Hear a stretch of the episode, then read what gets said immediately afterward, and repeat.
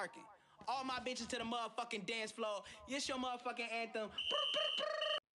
Hey, what's up, my good people? It's me again. But who else would it be? Who else would it be? It's me again, the Zulu Sponono, on another episode of the Gnome Cast. Gnome ah, ah, ah. I like the sound of that. I like how that sounds. Gnome Cast. Right. And I'm back. And I'm back like I never lived before. I should stop doing those. Th- that needs to stop. I need to cut that out. All right. Those of you listening to me for the first time, welcome to the Gnome Cast, the new and branded, rebranded, the Gnome Cast. I love that. The Gnome Cast. Yeah, welcome, welcome. First listeners, I go by Unomfundo Mbongo, aka The Norm. Don't forget the double R, The Norm. And like when you say The Norm, just emphasize the om, okay? It is The Norm, not the norm, The Norm.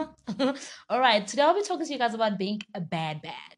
What it entails being a bad bad according to the norm experience, according to my experience. So, when I Googled the definition of being a bad bad or what a bad bad is, funny enough, Google had a couple of definitions. For one, um, apparently it's a polite way of calling a female notorious. Notorious, really? And another definition is um, when a female has mastered the art of playing with a male's emotions. I had to laugh. I have to laugh because I'm just like, uh, I mean, I didn't think it was that, but I mean, some parts of it are that.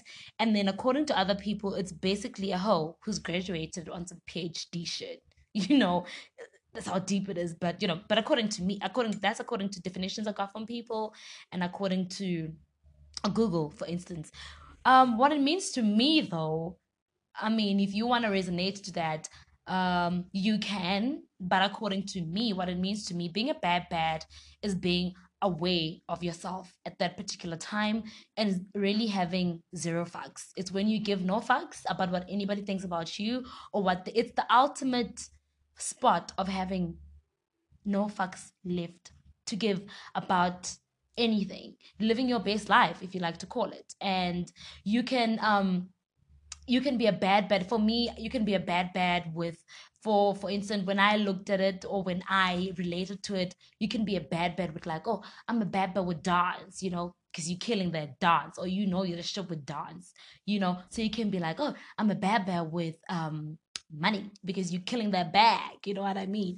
So that what it means to me that what that's what i got with being a bad bad you know? If you listen to my previous um episode where i spoke about going to Joburg and the party life. So for me, mainly my bad bad experience of being a bad bad at the time was within the party life, the party scene, because I had like two years of my life where I literally spent just partying.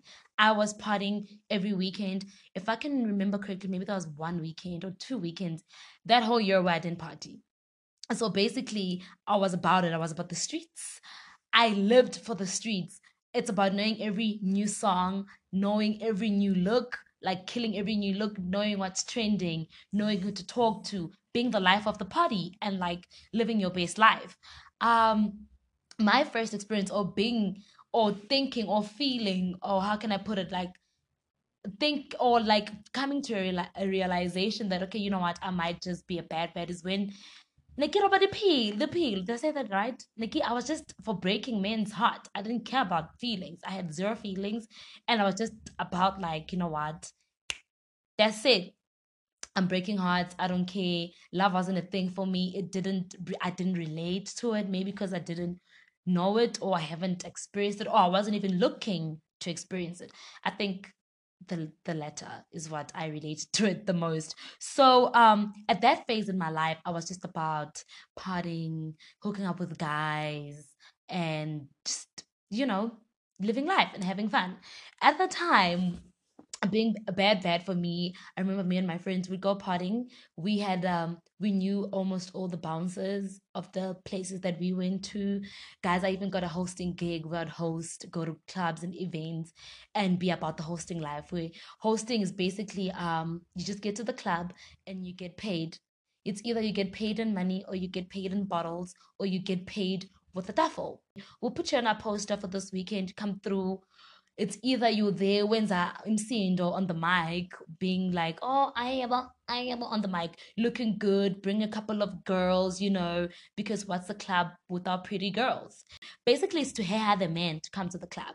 You get money at the end of the the night or at the end of the gig. Sometimes you get paid so meaning you get the table when you get there meaning you're on the vip list. You come with a couple of cute friends. So you can't come there looking like trash or looking basic. That's another term that you must understand. Hardly bad bad if you if you're a baddie. So you, you gotta look the part, honey. You gotta look the part, dress the part. When I say dress the part, try not to cover everything. So if you're gonna be showing your boobs, you can cover your legs and everything. But if you're gonna be um covering your boobies, then we wanna see some ass. We wanna see something, what you got, you know what I mean? Look like you in a movie, look like a movie star, look like a video girl if you're going to the clubs.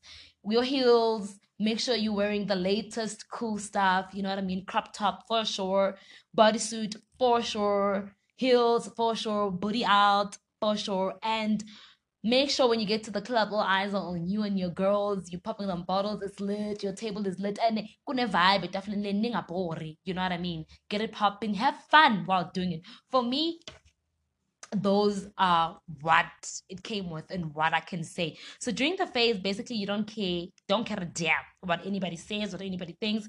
You make sure during the week you get your rest. Um resta weekend, you know the Lyria's club, you know exactly the lineup, what's happening, and you must be there. You must be there mingling with the likes of, you know what I mean, being known on the streets, being about the streets and for some people, the worked out. Thing is, for me, I got tired. I got tired. There was a time I was just like, fuck. And I remember I'd go weekend to weekend, I run out of my voice because when I'm in the club and I'm having fun, I would scream, me me mez and like, we understand that. And I'm having a nice time. And it was one of my best experiences because I got to be free. Like, the one part I miss about that phase is um literally i felt free at the time although i was trapped by the life because the life can trap you. When i tell you about the six life it can trap you like you can get stuck within the six and that's all you know. And sometimes people get lost in the sauce like you get lost in the sauce because it's so saucy and it's so sticky if you know what i mean. It's, it's a nice time but it's like for how long? Unless you're getting good money and you're really coining it then it's like your thing. But if you um, had other goals in life and you wanted to see yourself somewhere else at that specific time, I don't know, man. You you, you should think about um being a bad bad or a slay queen, a slay queen, is it a little queen or a slay queen at the time?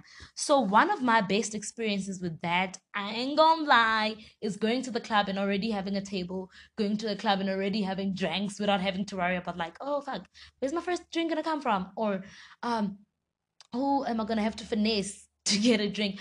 But I mean, it's, it has a starting point for everybody. You have to start by finessing these niggas. Finessing, for those of you who don't know, it means like hiring men, ubaheha hiring men to get you drinks. So you literally go to the club, literally in a 20 rand or a 50 rand to be like, okay, I'm gonna get myself the first drink. And then, you know, make eye contact with a couple of brothers over there, you know, a young wink and be like, you know, I'm about it if you are about it and let them buy you and spoil you for the night. But being a bad bad also comes with being smart. So once you've coined the bag or coined the nigga or finesse the nigga, just know how to slide out uwazi ukuthi slicer kanjani you know be like okay sharp well, this guy's gonna buy me and my friends drinks. And then when it's time to go you must know okay this is how we're gonna leave. Puma one by one I'm sure because you ain't trying to get fucked at the end of the night you know what I mean? So it comes to a lot of um knowing your way around men and knowing how to get out of sticky situations. And that's the my best experience. Um not finessing men no finessing men is my best experience. But you know just being able to go up to a club and being like you're already sorted because you know who you are because you are that girl. And one of my worst worst experiences guys is having to be fake having to pretend. It's like fuck.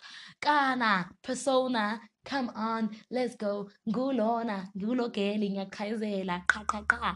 i mean? Even if you know you don't feel like talking to these niggas you kind of have to entertain them because it comes with that honestly.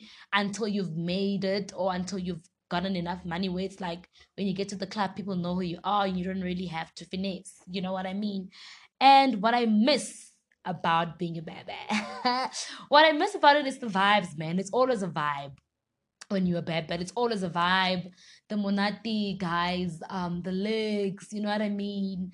Um going up there, being you, being free, twerking, twerking the air. Once you once you're that girl and people kinda know you now within the streets, because let me tell you, the circle here in Joburg, a, a, what should I call it? The street circle is very, very small. So once you know like two people, you know five people, and then once you know five, you kind of know the whole gang. You see yourself chilling with the likes of people you've never known. I don't want to mention names just because I can't need, you know, because I'm not that girl anymore. So you find yourself chilling with the likes of, you know, living that life, um, being invited to private parties.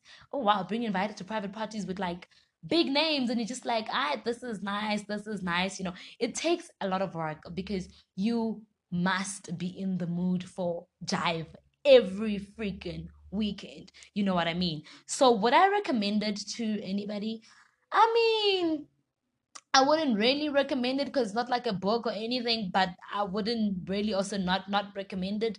It's a nice time to um it's a nice phase to go through to figure out who you like and what you like and what works for you and what doesn't work for you. The whole experience for me taught me basically um what I like about groove and what I don't like about groove. It taught me a lot about groove and um it taught me how to run away from men abanesidina and how to stick around men who are fun and cool. Like it taught me how to pick my crowd basically.